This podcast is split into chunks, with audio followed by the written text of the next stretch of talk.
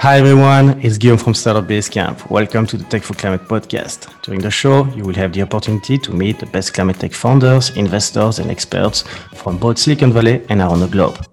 They will share with you their stories and personal journeys into this growing and exciting industry, giving you some insight into the ecosystems that help you to take part in the fight against climate change and benefit from the opportunities it can represent podcast is divided in two small interviews. So in the first part, you will get to know our speakers, their perspectives on the climate crisis and how climate tech is changing the game. Second part of the discussion will be for members of our community who will learn the speaker's secret sauce on how to and share with you their unique expertise on topics such as fundraising, management, strategy, and so on to help you to become a better leader in your field.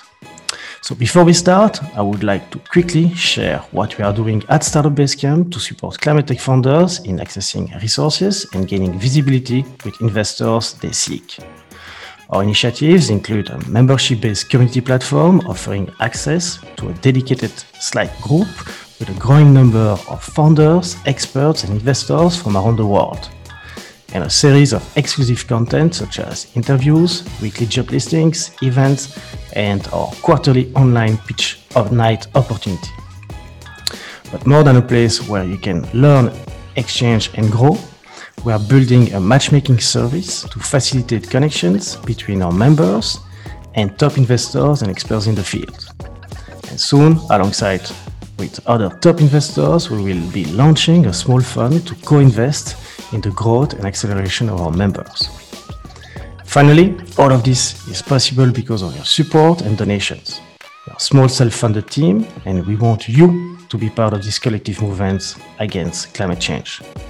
So please share one episode with a friend and subscribe to the channels.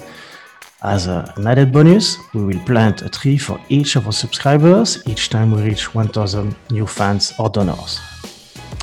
Do not hesitate to connect with me via social media or email guillaume at Startup Basecamp. Thanks a lot for listening. I hope to get in touch with you soon. And now, let's go for the show. Hi everyone, during this new episode of Founder Series, we are sitting down with Lizzie Horowitz, founder and CEO of Finch. Finch was designed to decode products' environmental impact and incentivize consumers to make better purchasing decisions. To do this, they rate products based on their environmental impact on a scope of 1 to 10 and inform people of which product they should be looking for and which one they should avoid. I was excited to speak with Lizzie, who since the age of 16 has been in love with climate mitigation and even spent her sophomore year of high school living in an off the grid community in the Bahamas. Having worked for both inspiring nonprofits and a multinational consumer goods company, Lizzie saw the urgent need for people to have better access to tools that let them make the right choices and that would ultimately allow companies to be more proactive in their approach towards climate change. After completing an MBA and a master's in environmental management from Yale, Lizzie went on to become the COO for a smart reusable takeaway container company based in Singapore where she developed a love for entrepreneurship that was crucial to the journey and development of Finch.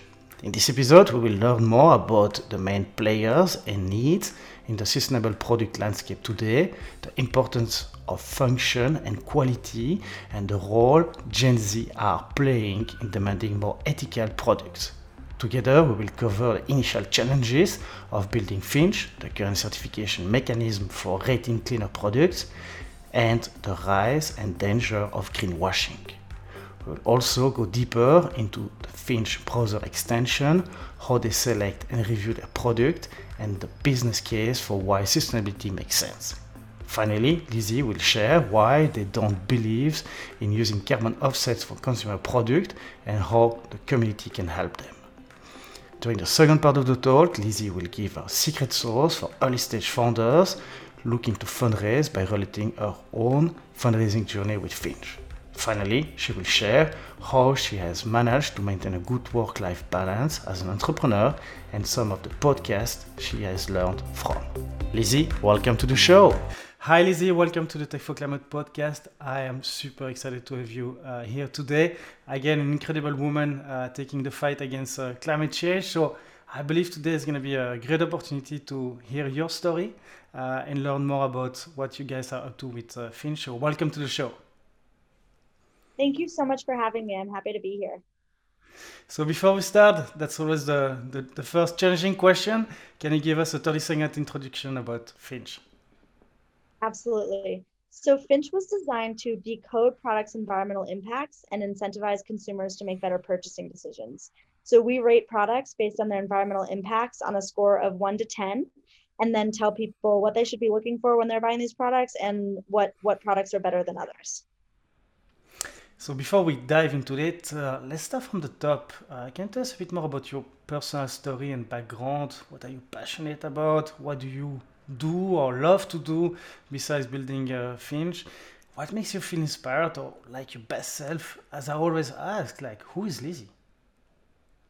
Great question. So I fell in love with climate change uh, mitigation when I was 16. And so at this point, it's been over half my life really passionate about our natural environment and alternatives to fossil fuels or anything that is detrimental to to climate change progress and so that's been something that I've been passionate about forever. I think it stems from a love for wildlife and for animals. My I get that from my mom, who's a huge bleeding heart for for animals. And so at least in the beginning, most of what I did and the decisions that I made were around how do we save these creatures.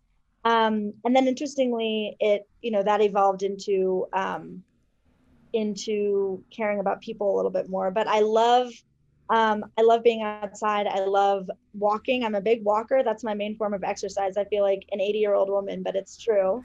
Um, I love to ski. I just moved to Denver about eight months ago and have been in the mountains quite a bit this summer, this winter, excuse me. So that's one of my favorite things to do. Um, I'm also, what really gets me excited, honestly, is um, singing and music. I really, really love all types of music from Motown to Broadway to anything. And so you'll always find me listening to music when I'm not working. So maybe we can do something crazy. Can you sing a, a little song for us or like a 10 seconds?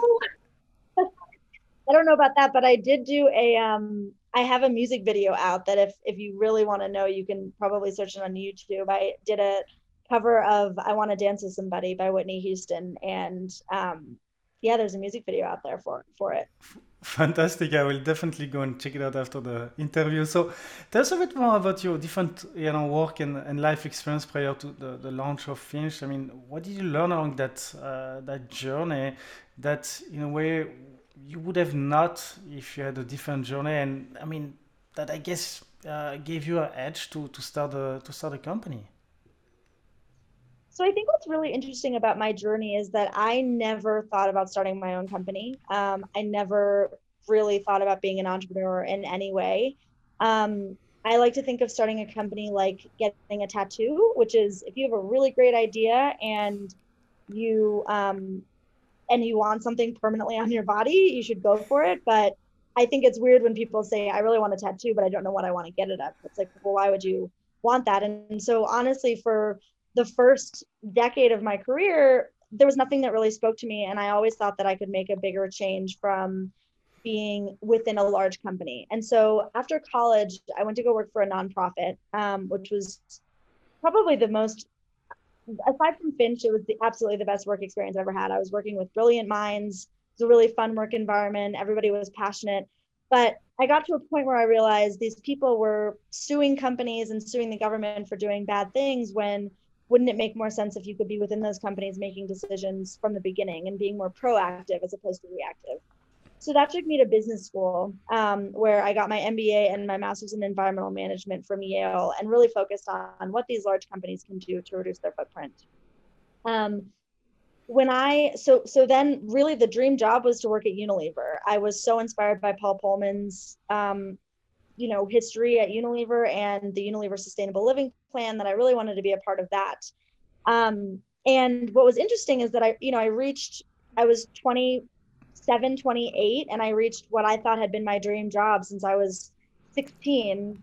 And for a variety of reasons, it just wasn't. It, I did not enjoy my time there. I thought it was incredibly hierarchical. It was um, really bureaucratic, just tough to move things through. And I think when you're working in a massive company like that, you, I learned so much. And I, you know, to, to answer your question in a quick way, there's no way I would be where I am had I not had those three years of work experience at Unilever and understanding how difficult it is for these large companies to make these decisions.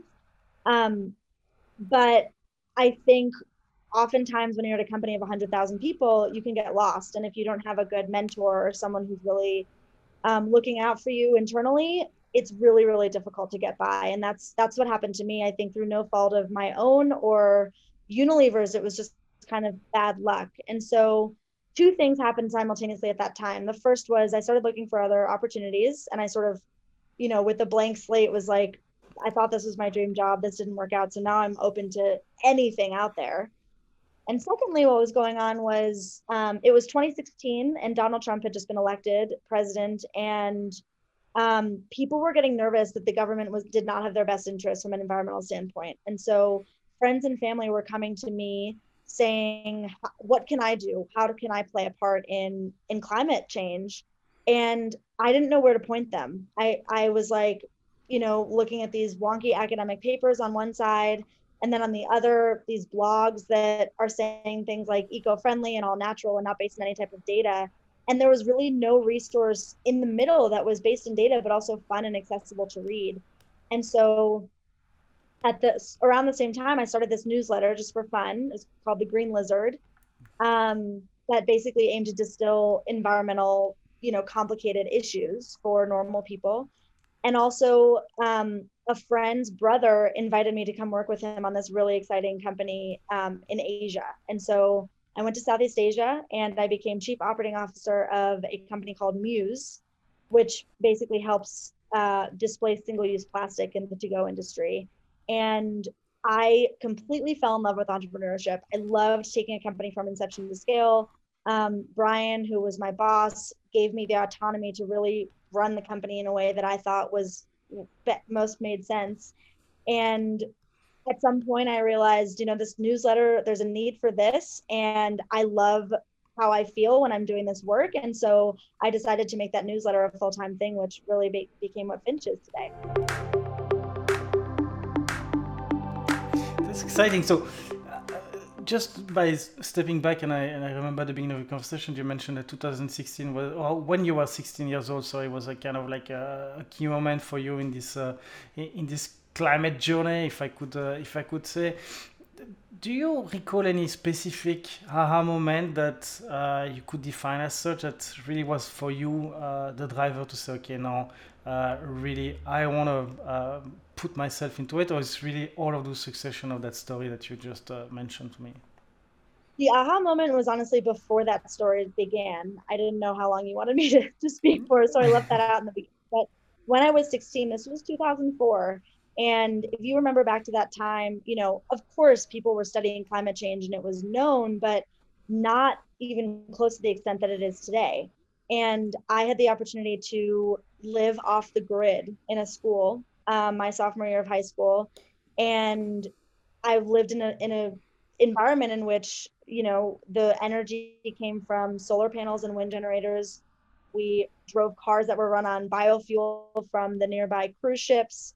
Um, their leftover vegetable oil, all of our, you know, if we if it didn't rain, we weren't allowed to shower. So I think I went 14 days without have, without taking a shower and it was the most beautiful place I've ever been. It was in the Bahamas and just absolutely gorgeous. And I remember thinking, like, this is a beautiful way to live, and why can't more people live like this? Um, and I think what what's so lucky about that experience is that I saw the solution before I fully understood the problem. And I think I would I would argue 95 to 98 percent of people that learn about climate change learn about it in a more negative way. They see wildfires, they see droughts, they see people suffering. Um, and it's hard for them to think about it in a positive light. And I, from day one, really saw it as an opportunity, which I think set me on a path of how can I do this um, in a way that that you know improves the lives of the lives of others in a way that I've experienced. So before we start going into details about Finch, uh, we like to zoom out and kind of like understand the overall context that uh, you're navigate, navigating on here. So let's try to get your overview on the um, so-called like sustainable product landscape today.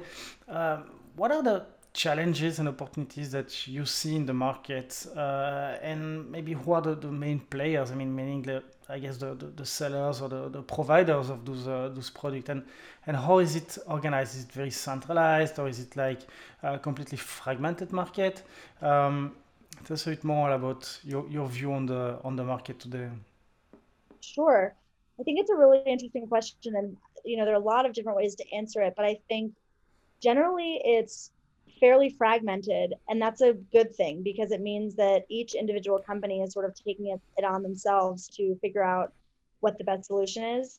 I find that the most sustainable best products are the ones that are filling an additional need aside from sustainability. I don't think what is sustainable and in another sense of the word is promoting something that's lacking in quality or function or something else but makes people feel good that it's sustainable one of the reasons, again, back to Unilever, that I loved working for that company was because people buy Ben and Jerry's because it's absolutely delicious ice cream, not because they're doing a lot for climate justice, right? People use Dove soap because it works. And I think the more we can get into that um, mindset of let's build these products that people want, but on the side, make them sustainable um, in a way that maybe people don't even know about, I think that is a real goal. And so, um, you know, what I'm seeing now is really exciting innovation within specific companies where um, I think of the shoe industry, honestly. I think of Rothy's. I don't know if those are outside of the United States, but you know, those are made out of recycled plastic bottles, um, and they look really good and they're they're fashionable. Um, I think of Allbirds um, labeling their climate footprint, but they, you know, they were very cool before they started doing the climate work. And so um, the shoe industry specifically speaks out. Um, Helos, I think it's called, or Helios, just came just won a, an award in South by Southwest, making their first like 3D sustainable shoe. So even in just that small, um, you know, industry, there's so much excitement, and companies are learning from one another, but also taking it on themselves to to really innovate. Um, and so I think that's really great. One of the problems I think and the barriers to sustainable products is really our need for convenience. It's that people want something on Amazon Prime within 24 hours or less. People want to buy clothing still that they wear once and then can toss. I think it's taking a long time for people to come around to the idea that um, waiting longer for things is often worth it and keeping things for longer um, will pay off. So, you know, spending a spending $300 on a sweater that you'll have for 10 years that you might be able to give to your daughter um, is probably better than spending a $50 sweater that you'll wear twice before it has holes in it. Um, and so as we move along that road, it will get easier for companies to be more sustainable. So it, when you look at the, the, the, market in, in general, and, and it's kind of difficult because definitely sustainable products are covering like almost the entire market of like consumer goods. Uh, so I guess there's innovation, and you mentioned like the, the shoes on one side, that is uh, something happening, but there's also like uh, you know bigger brand that probably is not uh, is more taking care of like a, a cheaper uh, and convenience uh, you know product than really putting the extra effort and this green premium in a way that needs to go into the those sustainable products. But to, to, to go back to, to my question here, do you see like what is at first like the, the component and the, the weight of this sustainable product into like if you take a, a general basket uh, of different products are we talking about like product are sustainable now maybe for like 10 20% uh, or maybe more maybe less? Uh, i don't know. And what is really like um, in a way blocking uh, this uh, sustainable product wave to go mainstream? Do you see I any blocking point Will you just repeat the question about the percentages? I wasn't following the 10 to 20% part. My, my initial question was to understand what is the weight in terms of market cap of the sustainable mm. product? Are we talking about like uh, 10% penetration, uh, 90%? I probably were probably around like 15, 20% max. Uh, so maybe you have figures to share there. And my second question was to understand what is really blocking to, in a way, this green product wave uh, to, to go mainstream, uh, to replace this uh, unethical or unsustainable product that we have on our basket today.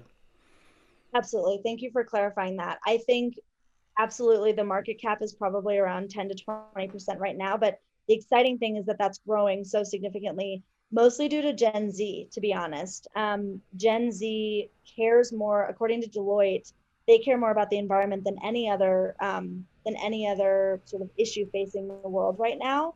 And as they are graduating from college and buying things for themselves for the very first time, um, or even graduating from high school, um, they're demanding this more than ever before. Um, and so, as Gen Z demands it, also we're seeing waves in their parents are caring more about it. A lot of Finch's followers are 50 to 70 year olds who are sadly thinking about how they want to leave the world in a better place. Um, and so those two communities are kind of pushing the middle and everybody's demanding this more and more. And so we're seeing really year over year um, this expanding at a very rapid pace.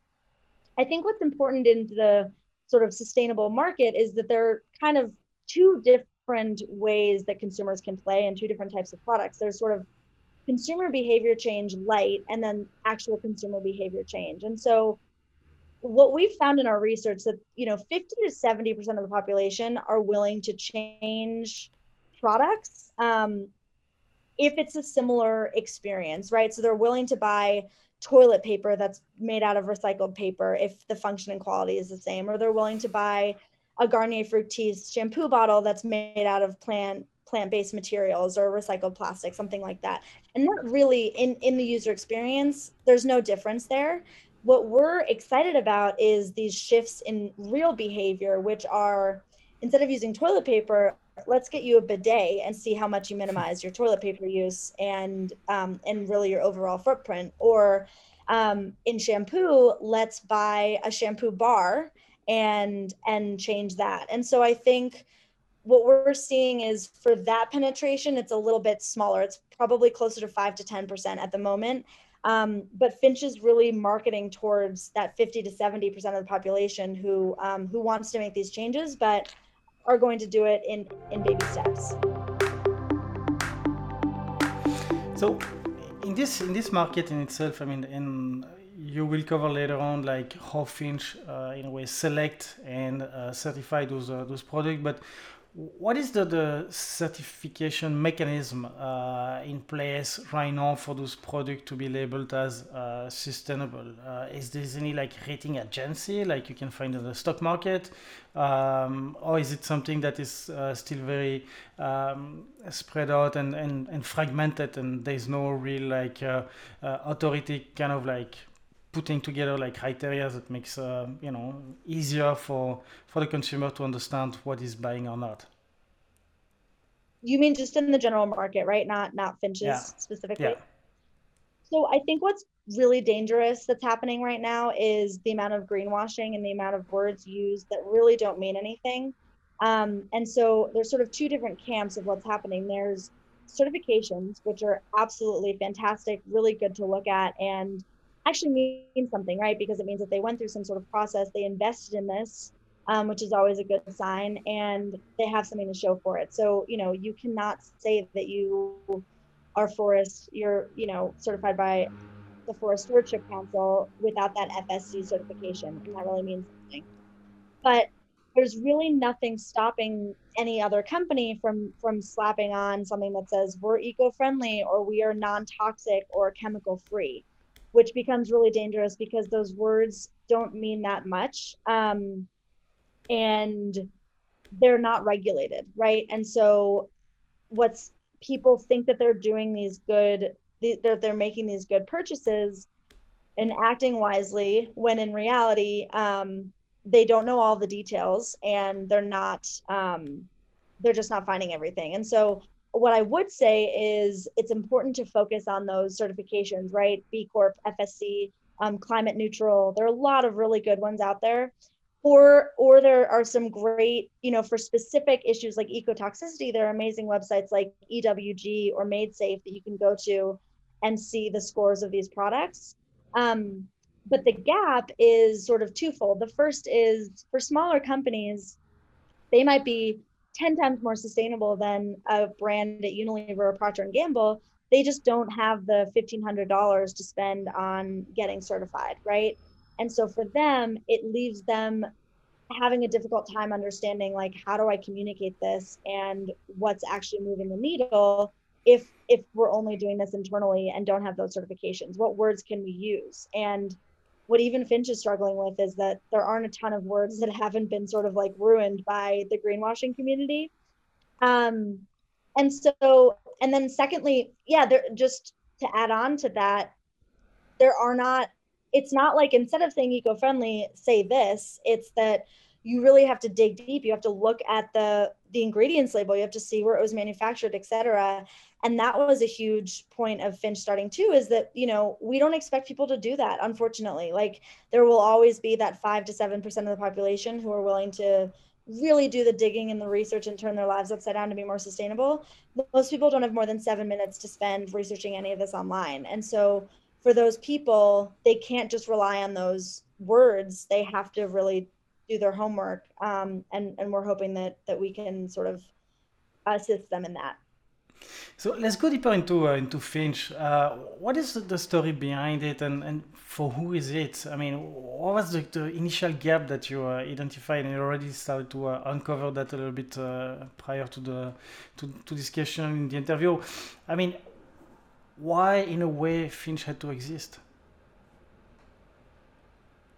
It was really my personal experience with people asking me a lot of questions and also people being so misinformed about having the whole story. And I found myself becoming that annoying friend who's like, you know, a friend will come to me and say, You'll be so proud of me. I just bought compostable silver, compostable flatware for my party. And I would have to say, Well, that's actually worse than plastic if there's not an industrial composter out there, right? Like that's just going into the landfill and will biodegrade like everything else. Um, it was examples like that where I said it's so the marketing and um, sort of PR side of the environment is really getting in the way of, or these companies rather, is getting in the way of real progress. And so I wanted to find a really simple solution where people could I mean, initially, and it's evolved a little bit, I wanted to find a simple solution where people could compare what's the impact of me going vegan for a week versus flying across the country, right? And how do we really put that into numbers and something that I that I fully understand? And then it evolved into really like if we look at the food industry, which is why Finch isn't in it, there's a lot of really fantastic regulation and labeling happening in that industry, right? Where if you care about buying free range chicken or um, you know, humane safe eggs, there are labels for that and it's pretty simple to to navigate in my opinion if if you just do a little bit of research.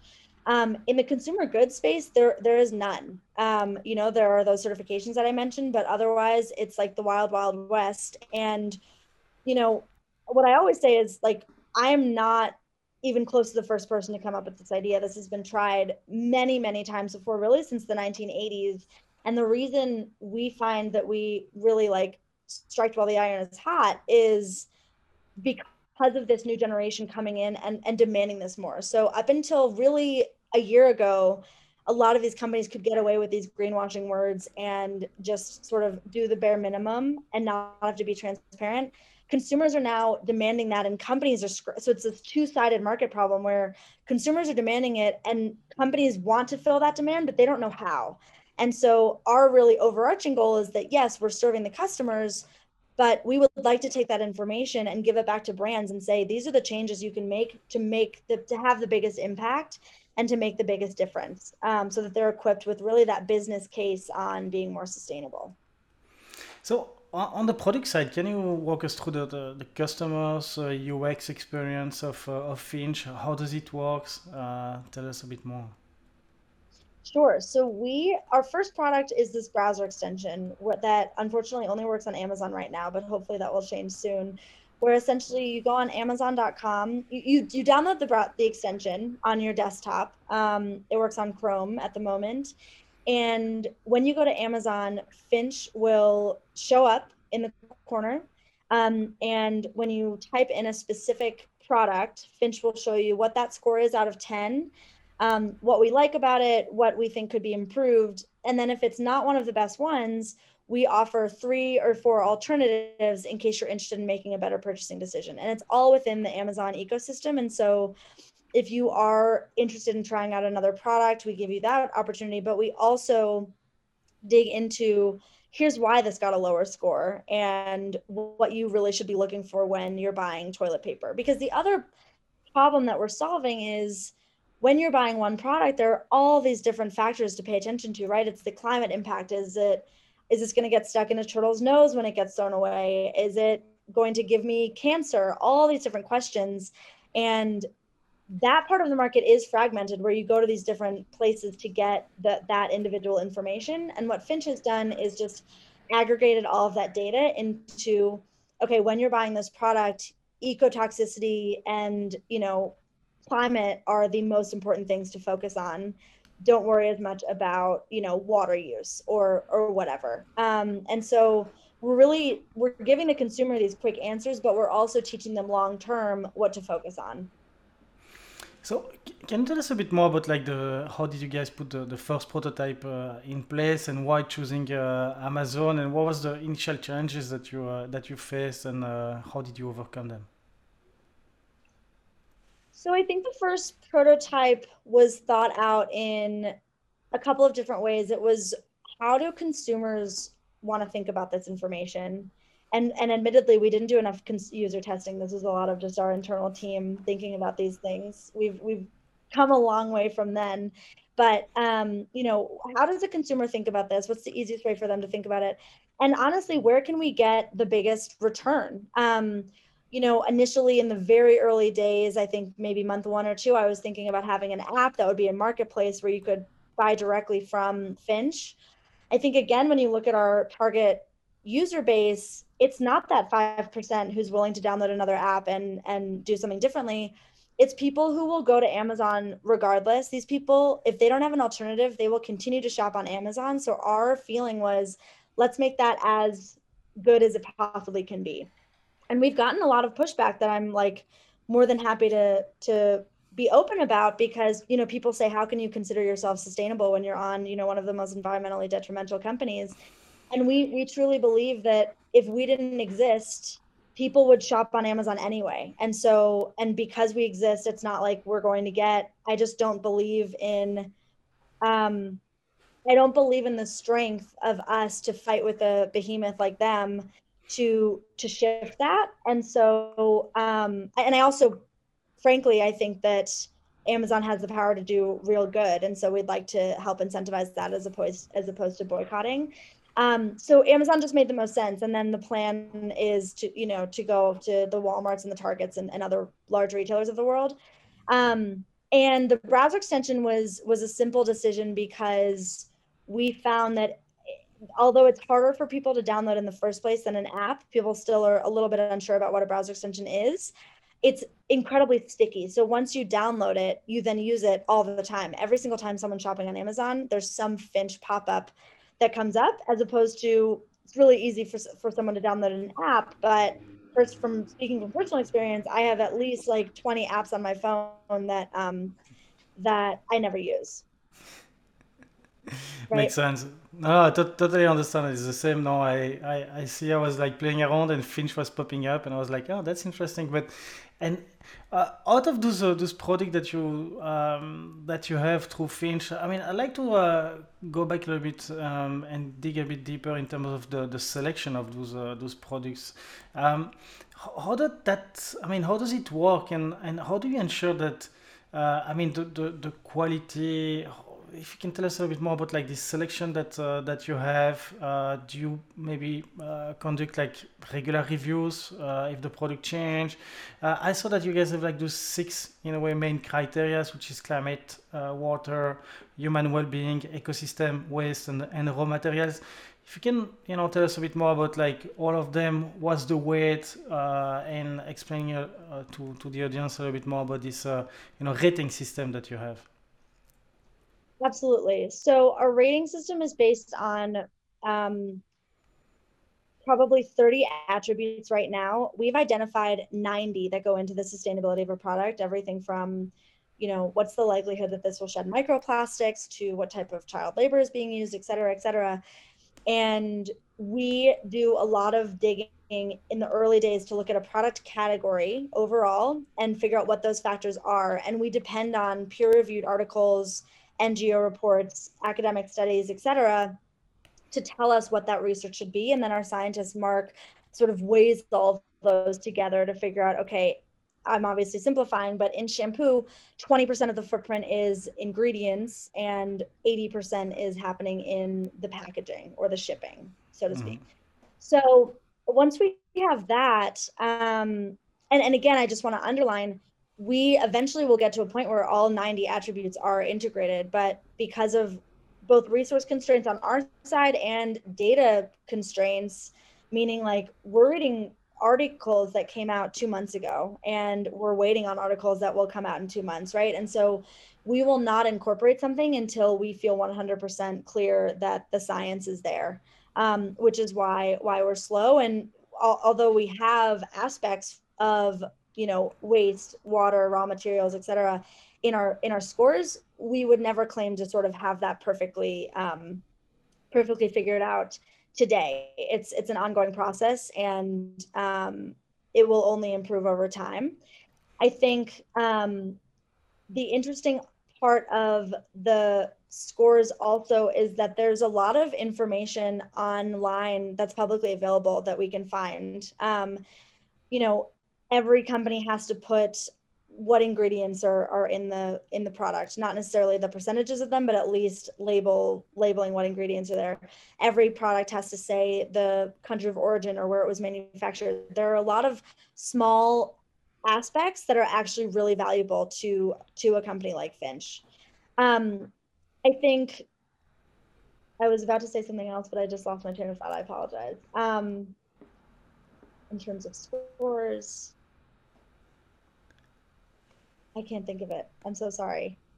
No, and I, and I, you, you mentioned that uh, you rely on external papers and, and, and how extent, I mean, what's the extent of your uh, network of like uh, scientists and, and people really like helping you to uh, nail down the, the, the, classification and understanding uh, in a way the scores of all of those uh, products that you have, that you're labeling now? Yes, you just reminded me. Thank you so much. Um, what I was going to say earlier, we have a pretty broad network of advisors that we speak to on a regular basis just to sort of honestly gut check at the very least and at the most we'll walk them through our process and and see what sort of advice they have um, we have a phd on staff mark he was my second hire and he received his phd in green chemistry um, or green engineering and then did a postdoc in in climate uh, research. And so he is really well positioned to sort of look at all these attributes um, in a way that that makes sense. Um, i think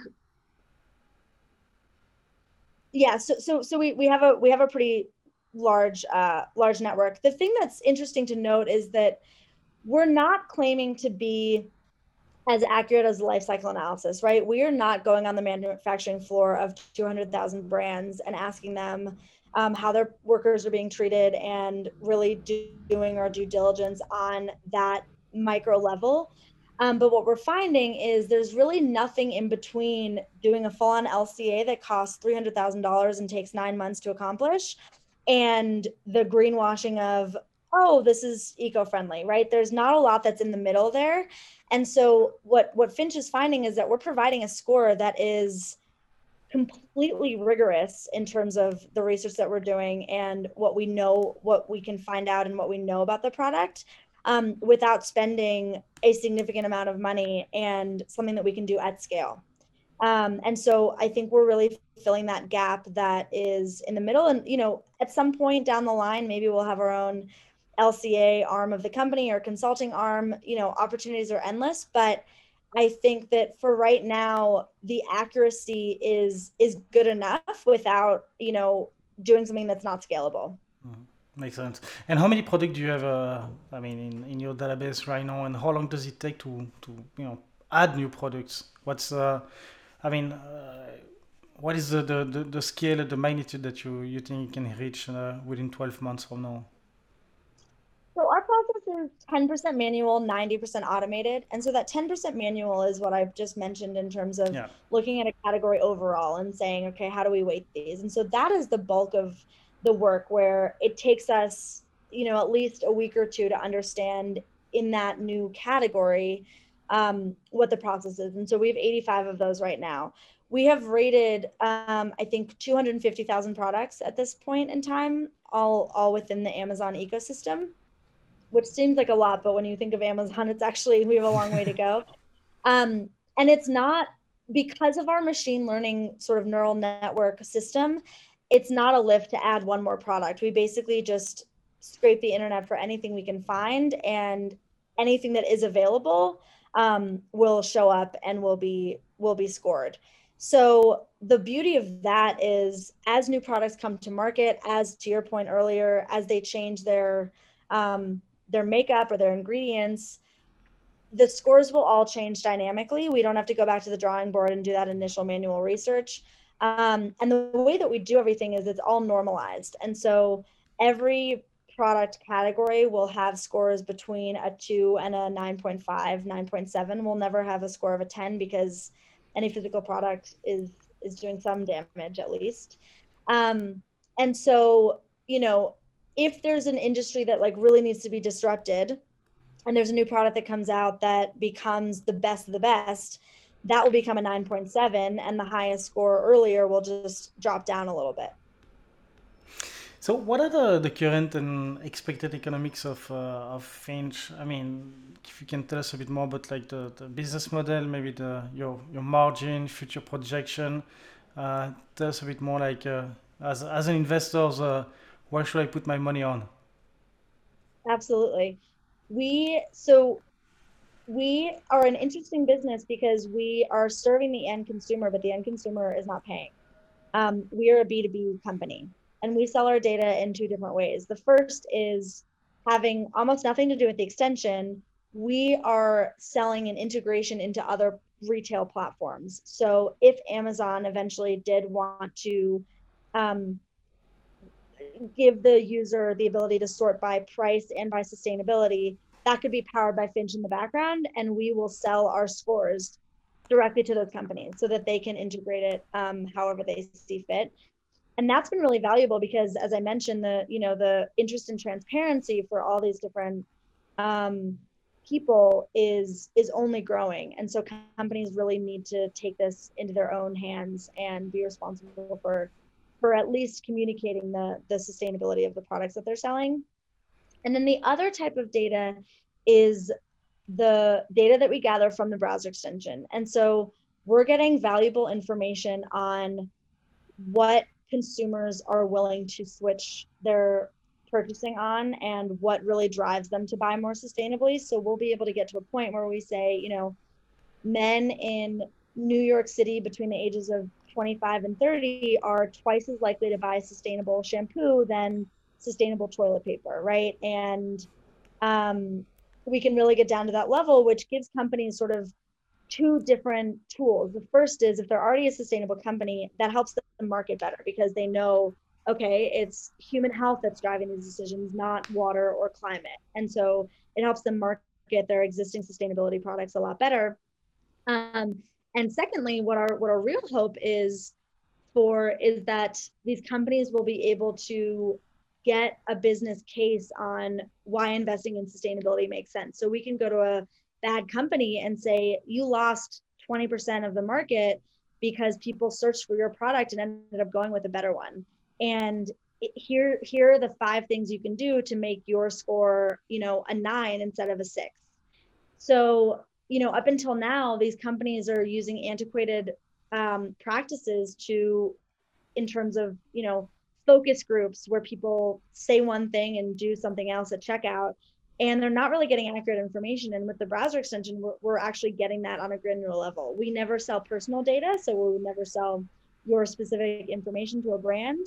But um, as a demographic, as a larger, you know, uh, age, geographic location, etc., um, we can really get some valuable information.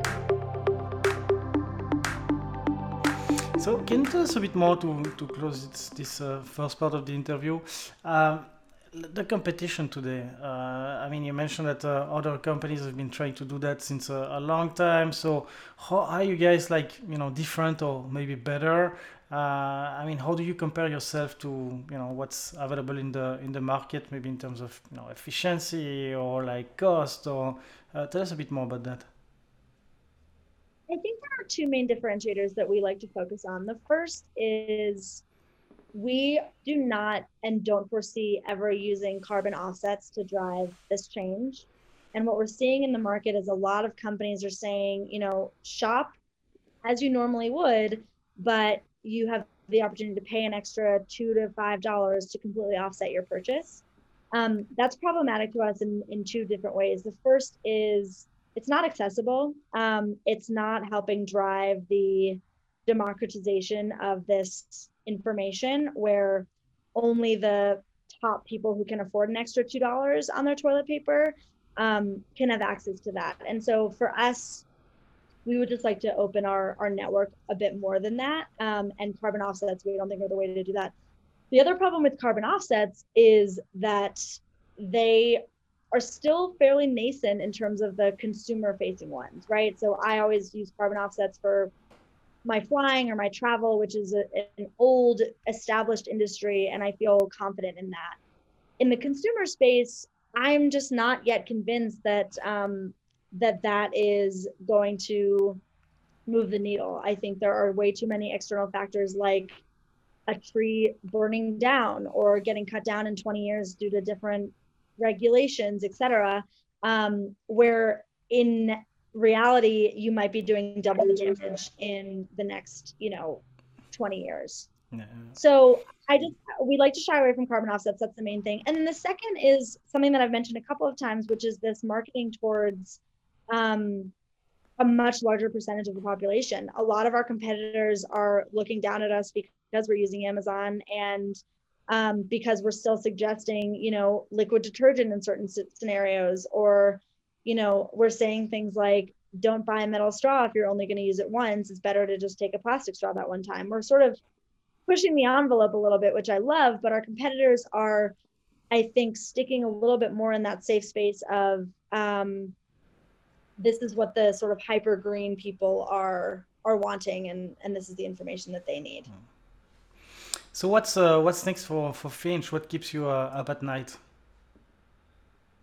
we're at an exciting inflection point right now where we are testing out sort of these two different paths that hopefully will merge. One is this, you know, consumer facing browser extension that we're putting a lot of energy and resources into. And the second is this B2B offering of data. And to be quite honest, I don't know where the company is going to go. I don't know if, you know, we might become so successful with the browser extension that we find another way to monetize and we don't need to sell this data or we find that companies are willing to to buy this data from us and the browser extension is is not the best way to to do that and so i'm excited to see you know right now we're going down both of these paths simultaneously and i'm excited to see where the market takes us. Um, i think the other thing that's happening is our content strategy is shifting a little bit where we're starting to place more energy on these like resource centers where you can actually go on and see okay i'm about to be a dad for the first time or i'm moving houses. How do i do that in the most sustainable way? Um, and you can go and get these quick tips as opposed to what we've been doing thus far which has been more individual editorial blogs um, and then really we're just trying to gain traction over the next eight to ten months um, before we raise uh, our next round of funding Fantastic. Um, more on a personal side, uh, I like to ask this uh, this question regarding the you know your opinion on the on the climate crisis. I mean, what would you be your, your words to people who are afraid of all the terrible you know news and already visible consequences uh, that we have about uh, climate change? I mean, as I ask, are we doomed? Uh, what do you want to tell them? I don't think we're doomed. I definitely don't think we're doomed. I have a cautious optimism that we will get ourselves out of this, but it's going to take work and it's going to take everybody's involvement. Um, and so, what I feel strongly about is, of course, there needs to be huge shifts in our energy grid and decarbonization. And I, I love following the exciting technologies out there that are making that happen, but it's also happening on a smaller level. It's not that, you know, changing your brand of paper towels is not going to make a difference because if there are 100,000 of you, that does make a difference. Um, and so, particularly for the Americans, you know, I think of like, I think of the small island nations who are being affected more by climate change than any other part of the world, arguably, and they are having less than 1% of an impact um, on this actual problem, right? where even they are doing more to mitigate climate change, even though it's it's really not their issue. The U, the Europeans, of course, have, have a footprint, but I think the government and the regulations are just much stronger than than in the United States and in America. And so I think that it really is the developed countries' responsibility to um, to make these changes and to you know to vote to be a part of these regulations that are happening on the governmental level to support nonprofits who are doing this work and also to take it into your own to you know to be introspective about the way that you live and if everybody lived this way would it be sustainable? So how can the community of uh, you know investors founders experts listening to the show today can uh, help you honestly right now the thing that we want most is for people to give us feedback on the extension on our website on the user experience so that we can continuously improve that. Um, and be in touch you know in september when we start start raising our next round of funding. But honestly you know we're still small enough and this is one of my favorite parts of the job where i get an email and from a, from a user and i answer it individually and we we have a conversation and i love getting those emails whether good or bad on how we can do better or what they like about it um, and that you know, we, we can't be successful at Finch if we don't have the feedback of, of our users constantly. And so I, I would just encourage everybody to, to find out about us and to, and to share what they think. So any question that I did not ask you that uh, I should have for this first part of the interview? I don't think so. We covered a lot. Thank you. Thank you so much, Lizzie, for, for your time and uh, incredible insights on the on the industry. I'm so excited to see so many you know brilliant people and, and women like you putting so much effort to uh, towards uh, you know solving the, the climate crisis. So thank you so much for for coming with us today. Thank you so much. I'll talk to you soon.